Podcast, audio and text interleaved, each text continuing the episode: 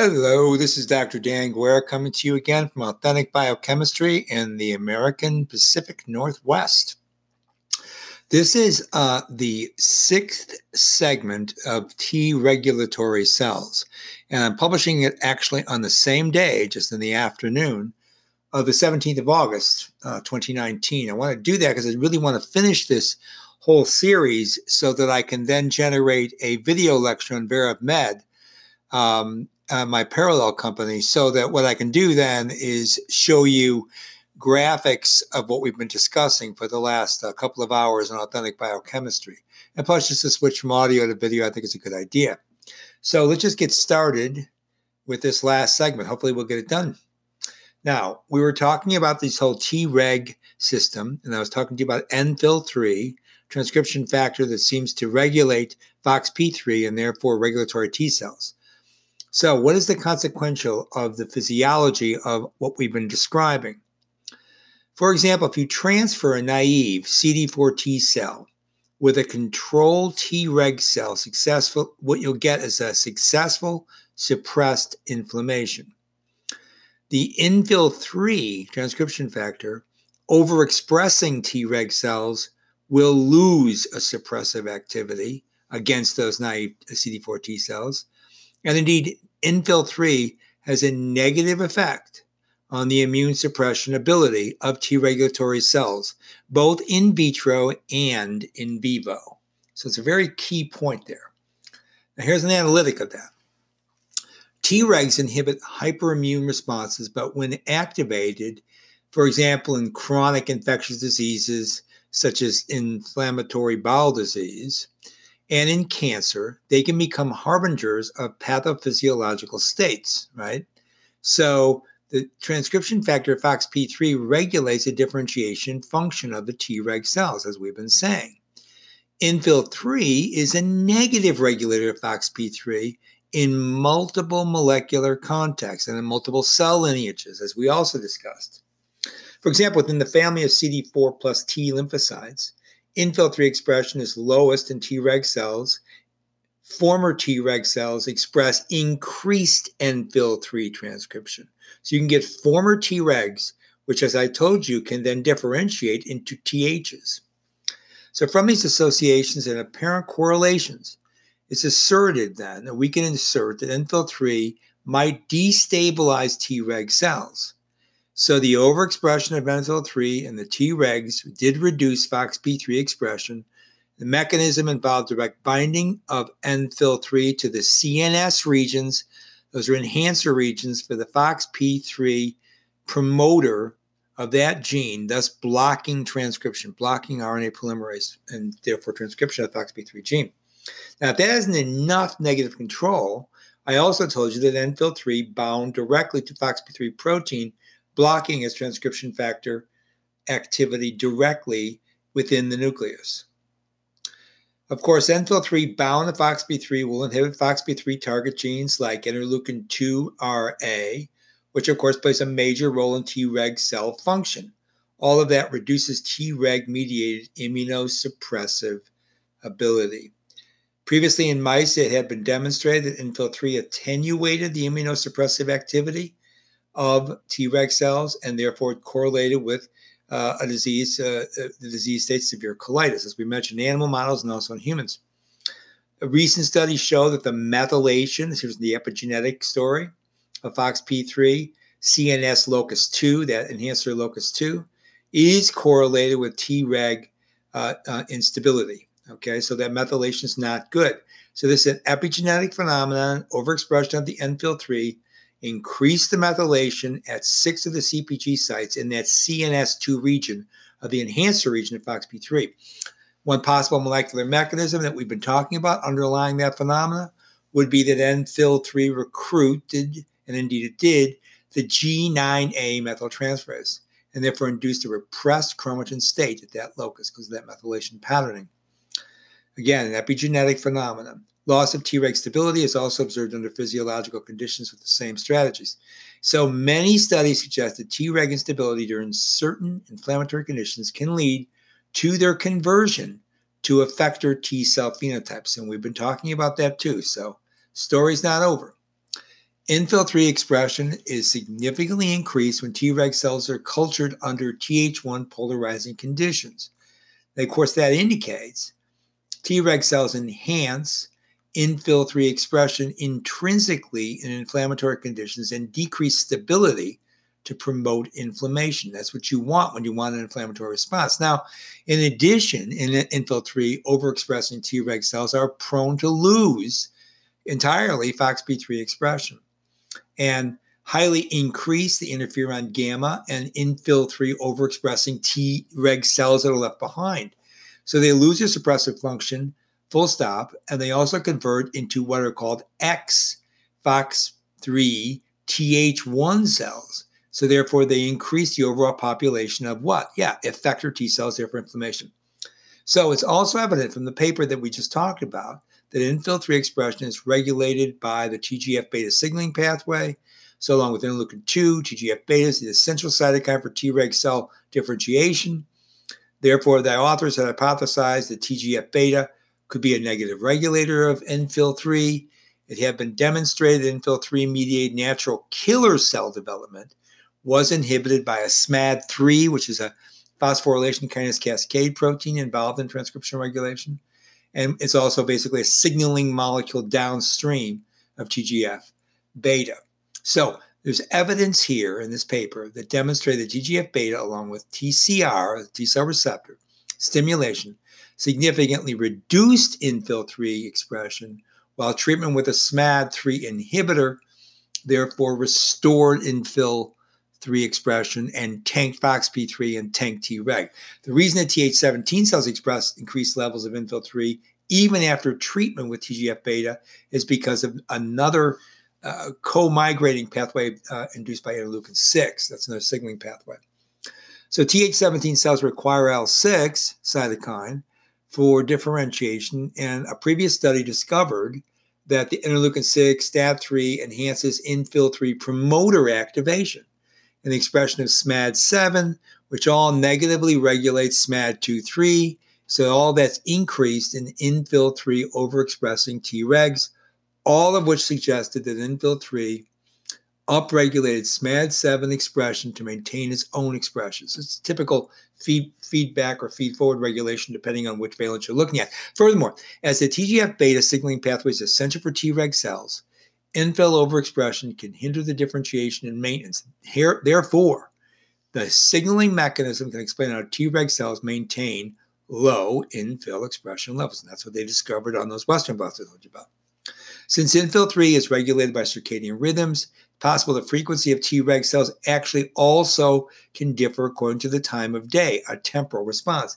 And indeed, a recent study had shown just that uh, infil 3 linking Th17 differentiation versus Tregs. And I won't go into detail with that, but it's associated with the clock utilization of inhibition of that ROR gamma T that we talked about. Transcription factor really important for Tregs. All right. So summarize all that paper. Infil 3 inhibited Treg cell differentiation and, fu- uh, and function by blocking the FOXP3 expression. And the study we talked about revealed the molecular mechanisms underlying Treg cell differentiation, and it provided info that could aid in the development of pharmacotherapeutic and immunotherapeutic um, uh, recommendations for both inflammatory diseases and, in some cases, cancers. And that's what I was getting at before. Now, I want to tell you about a paper in International Immunopharmacology that was published back in 2014. And I just want to tell you how TGF beta uh, binding to the to its receptor in um, in Treg cells can induce uh, either fully blown Treg immune tolerance or TH17 uh, inflammation, depending on when that TGF beta signals to SMAD23. SMAD23 can induce ROR gamma T, and in the presence of interleukin 4, can en- generate uh, Th17 cells causing inflammation at the same time. And this is induced actually by a parasitic induction. Okay. That's where this paper comes from. Treg cells are also produced. So you get immune tolerance and you get inflammation. Now, as time goes on, after you get this Echinococcus multilocularis infection, multilocularis infection, which is a parasite, over time, like that's that, that what I described to you has happened within a month of induction of TGF beta. What happens over time is that that ROR gamma T all goes away because interleukin 6 goes away because it went up before. Interleukin 6 tanking means ROR gamma T doesn't do much for Th17 expression. You get a very, very low inflammatory response, Treg full blown, and that means you're done with the inflammatory response. That's like a, a complete temporal vectorial sequence of how Tregs can allow for Th17 to be generated, Th17 to cause inflammation, Tregs constantly kind of working against that at the early phases of infection of this parasite. But then after, like, say, 180 days, 270 days, all of this inside the human has this parasite, the Treg cells take over, the inflammatory response is gone, and IL 17 and indeed Th17 is basically uh, inert. Okay. So that's how these things work. So I want you to also understand that overall, helper T cell differentiation is what we're talking about here. So upon stimulation of CD4 helper T cell lineages, okay, via an antigen presenting cell, there's going to be a distinct developmental pathway that's going to be followed. And you're going to attain a, like a specialized property, and each of those is going to give you a different effect or function. So the cells of the Th1 lineage, which ev- evolved probably to enhance eradication of intracellular pathogens like bacteria and viruses and probably protozoa parasites. They're all characterized by the production of interferon gamma, which is a potent activator of cell mediated immunity. Now, cells of the Th2 lineage, which evolved to enhance elimination of parasitic infections like helminths, are characterized by production of interleukin 4, 5, and 13, something I've been talking about throughout the series. Now, those are potent activators of the B cell immunoglobulin, for example, IgE production, and also eosinophil recruitment. Now, you're thinking about allergic responses and mucosal expulsion mechanisms, such as mucose production of hypermotility. Okay, mucose production itself, more mucose, and also that inducing a hypermotility. So, immune pathogenesis that results from dysregulated Th1 responses to self or commensal antigens, like say floral antigens in the allergic response, can promote tissue destruction and chronic inflammation, whereas dysregulated Th2 responses cause allergy outright and asthma. Right. So Th17 cells secrete a distinctive set of immunoregulatory cytokines, and we talked about these 17A, 17F, interleukin 22, and interleukin 21. All those cytokines collectively play roles in inflammation and autoimmunity as well, and in, the elimination of extracellular bacterial and indeed fungal pathogens, such as oral fungal pathogens. Immature Th17 cells are differentiated by TGF beta, IL 6, and IL 23, and it's all necessary for the pathogenic maturation of those Th17 cells. So, TGF beta also induces differentiation of naive T cells into those FOXP3 plus Tregs, right? And that can happen in the periphery. Okay, so transcription factors evolved as helper T cell differentiation also evolved. And that's the whole point. So, different TH uh, families for either intracellular pathogens, helminths, uh, extracellular bacteria, fungi, or indeed the Tregs giving you tolerance. All that comes from the CD4 lineage. All that's based on different interleukins, different intracellular phosphorylation cascades like JAK-STAT, for example, and the ROR gamma T as transcription factor or the FOXP3 transcription factor. All of stuff I've covered. All right. So, what else can I say? A little bit more about um, NFIL3. Remember, that's nuclear factor interleukin 3. It's a transcription factor. That's what it's called. It's got other names we don't need to worry about. It recognizes a very specific nucleotide sequence. It's a GATA sequence, a glorified GATA sequence. And so that sequence is actually present on many cellular and viral promoters. How about that? So it's probably part of how it evolved. And what it does is represses transcription from promoters with activating transcription factor ATF sites. That's what those things are called. It activates transcription from interleukin 3 promoters in T cells. That's what it does in T cells. And so it's also a component, it's NFIL3, of a circadian clock, as we've been talking about. And that might also regulate the expression called PER2 oscillation, which is how circadian clock works. Not only that, NFIL3 also probably protects uh, proto B cells from uh, apoptosis. So it does a lot of things, right? All right. Now, I want to go back to talk a little bit about innate lymphoid cells because this will end this discussion. I think we still have time. So remember, innate lymphoid cells originate from a common innate lymphoid cell, okay? And that's a progenitor. However, the transcriptional program that sets the identity of that innate lymphoid cell lineage remains still sort of elusive, okay? It's still being worked out. So what I'm looking at now is a paper in Cell Reports published in 2015 which kind of like was looking at that. And we talked about it again at the beginning. We talked about this ID2, right, which is a is another transcription regulator. So ID2 is a transcriptional regulator that lacks a basic DNA binding domain, but which nevertheless negatively regulates basic helix loop helix domains. Those are transcription factors by forming heterodimers and inhibiting their DNA binding and therefore transcriptional activity. In other words, it tanks transcriptional activity. This ID2 is implicated in regulating a variety of cellular processes, including cellular growth and senescence and differentiation, programmed cell death in the form of apoptosis, angiogenesis, neoplastic transformation. I'll stop there. This ID also regulates the circadian clock. So see how it comes back into play because it forms heterodimers with this ERNT uh, uh, L and BMAL1 with the clock gene. Okay, want to know. And it restricts the clock gene and that interaction localization, and it keeps in the cytoplasm. Now, it plays a role in both the input and output pathways of the circadian clock. And then the input component is involved in modulating probably the magnitude of the photic entrainment. And then the output component, it actually regulates the overall um, circadian clock. So, if that isn't enough, I just want to tell you that you've got cell intrinsic infill ablation. And when you get cell intrinsic infill 3 ablation, that results in impaired um, innate lymphoid cell development. So, NFIL 3 deficiency leads to a loss of common helper like ILC progenitors. Okay. Those common helper like ILC progenitors called CHILPs, sorry. Infil 3 is controlled by the mesenchyme derived interleukin 7 in all the lymphoid precursors. And so Infil 3 actually exerts a function on those cell intrinsic um, common helper um, innate uh, innate lymphoid cells. And that's how it works. Now, there's one more transcription factor I want you to get an idea about here. This is PLZF, right? PLZF is promyelocytic leukemia zinc finger.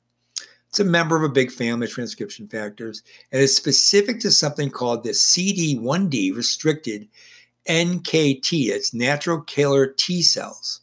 So if you have a PLZF deficient NKT cell, they fail to undergo what's called intrathymic expansion and effector differentiation that would characterize otherwise that really important in lineage. So that's all a big story then about how you got innate cell lineages and you've got natural killer T cell lineages kind of working tandemly with these transcription factors, right? And I haven't even really got involved in most of the cytokines, but interleukin 7 plays a major, major, major role. Okay.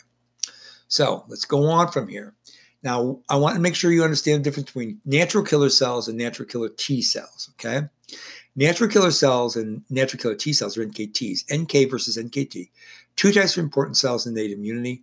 Innate immunity triggers a non-specific immune response against infectious agents, and it's always prior to the activation of the acquired immune response. So you get neutrophils, macrophages, dendritic cells, all those antigen-presenting cells. They're all innate immunity. But both the NK and NKT cells are cytotoxic cells they induce cell death of pathogenic cells outright, full stop, as well as tumor cells when they're working correctly. Main difference between the NK and NKTs NKs are large granular lymphocytes, while NKTs are actually a T cell frank lineage. Okay, so that's really important to keep in mind. Now, I'm getting this from an article that was published online uh, just in, in basic research a person's research envelope. It's called Difference Between NK Cells and NKT Cells, written by someone named Palmwala. And it's an article a person published uh, uh, October 2017 directly online. This is from her Research Gate. Okay, I borrowed it because I liked it. Now, here's something from the British Journal of Immunology by an author named Hay-Green. Okay, Hay-Green tells you about invariant natural killer cells. Natural killer T cells. And now we're talking about the iNKTs. I know a lot of acronyms, but you got to keep this all in your mind. So dig this. Invariant natural killer T cells are also known as type 1 NKTs. They're a distinct population of T cells express invariant A beta T cell receptors. That's, that's why they call them very interesting. And a number of cell surface molecules in common with what are called natural killer cells we just talked about. Although the iNKTs are rare in human blood pool, they comprise only about 0.01 to 0.1% at maximum of peripheral blood mononuclear cells. Um, they are important immuno, immunoregulatory cells, nevertheless, because they rapidly produce large amounts of cytokines that can influence a lot of other immune cells. I'll get to that in a moment. So, what they do is they recognize antigens, these iNKTs, and they express this restricted TCR repertoire because it's invariant. It's not, not the result of a lot of recombination, right? And so it's exposed to a variable TCR-A chain, which is preferentially coupled to the VB11 TCR beta chain. So there's a variance in terms of how the alpha chain and beta chain are allowed to go through a homologous recombination. So that, that's unlike conventional T cells, which mostly recognize peptide antigens presented, as I've mentioned many times, by the MHC molecule. So iNKTs recognize glycolipid antigens presented by the non-polymorphic MHC class 1-like molecule CD1D. Yeah, so the lipids now acting as ligands, acting as receptor mediated alteration of gene expression. So the iNKT cells are frequently characterized by the recognition of the prototypical glycolipid called galactosylceramide. This is ceramide lipid that is working through the MHC class 1, not MHC class 2. Um, uh, uh, matrix histocompatibility complex protein on the surface of these cells, right? So that's really important, right? So that that's how you get this differential expression. I want you to really get that. So you start off with, say, an iNKT cell. If in presence of IL-4 or 5, it can activate beta cells and you make antibody production into plasma cells. It can also, in the presence of inter, um, interferon gamma and IL-4, induce dendritic cells to be activated and mature into antigen-presenting cells. That also act as uh, go-betweens between the innate and the acquired immune response, uh, filtering into T cell lineages. Uh, dendritic cells, of course, are also going to turn on then the CD4 positive T cells and CD8 positive T cells. That's going to cause proliferation, lytic function, and cytokine production from those T cell lineages. One more thing the iNKTs in the presence of interferon gamma keeps on showing up, I know, really important pro-inflammatory cytokine, will turn on natural killer cells, right? Remember, those are not part, these are granulocytes. They're going to be lytic and they're going to also start producing more interferon gamma. So Wow, how about all of that? I love it. Now, one more thing to mention. This is, comes from a paper published in the Journal of Biomed Biotech, 2010. Uh, okay. Cytotoxic T lymphocytes, those are, this is different, play a crucial role in infections and anti-tumor immunity. Induction activation of an antigen-specific CTL is important. Are regular TCL receptors, by the way. In immunotherapy by various diseases, and several researchers have focused on the modulation of CTLs – Natural killer T cells are an important focus area too, as we've been saying, when you're studying immunomodulatory responses to tumors and diseases, particularly infectious diseases. So the CD1D restricted NKTs consist of that type 1, and there's also a type 2. So you got alpha galactoceramides, activated type 1, and they secrete both TH1, that is interferon gamma, and TH2 type cytokines. They affect the expression of co-stimulatory molecules in immune cells, and they regulate the host immune system. Type 2 NKTs, however, are stimulated by a sulfatide, which is a, also a, a sphingolipid, okay? And that's a self-glycolipid derived from myelin that plays an immunosuppressive role in the animal model of autoimmune diseases. Wow, isn't that cool? So CTL generation, activation, and suppression are strongly affected by activated type 1 and type 2 NKTs. So NKTs program cytotoxic T lymphocytes. That's what I'm trying to get at here. All right. Final, final, final thing here, right? Now, what I want to say is this T lymphocytes, which is what we've been talking about through all these episodes now, are what I call bioindustrious acquired immune cells. They do not follow general lineages and thus cannot be regulated without specific ratios of effector molecules. Okay, so that's the take home lesson so far. What I want you to really get in terms of the dialectic of this understanding, right? Like, what do we really know? Like, this isn't opinion. This isn't just gathering facts. T lymphocytes are what I call bioindustrious. And of course, they're acquired immune systems, acquired immune cell lineages.